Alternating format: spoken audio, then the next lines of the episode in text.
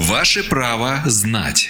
В студии юрист Федерального информационно-аналитического центра защиты прав граждан Ольга Вавилина. Ольга, к нам поступил вопрос из Калуги. Можно ли вырубить деревья на территории, прилегающей к участку жилого дома? В случае необходимости провести рубку деревьев, кустарников или иных зеленых насаждений, произрастающих в непосредственной близости от забора со стороны улицы, требуется получить соответствующее разрешение – это следует из пункта 19 статьи 14 Федерального закона об общих принципах организации местного самоуправления Российской Федерации. За получением разрешения необходимо обратиться в органы местного самоуправления, которые обязаны принять и рассмотреть заявление гражданина о производстве рубки деревьев. Как правило, решение о рубке оформляется в виде распоряжения администрации.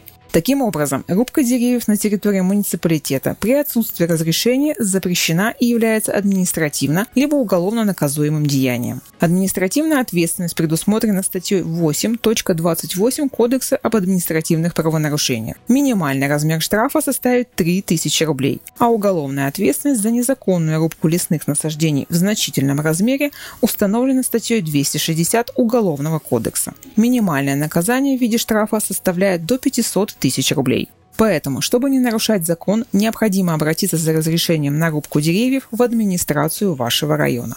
Правовую справку дала юрист Федерального информационно-аналитического центра защиты прав граждан Ольга Вавилина. Ваше право знать.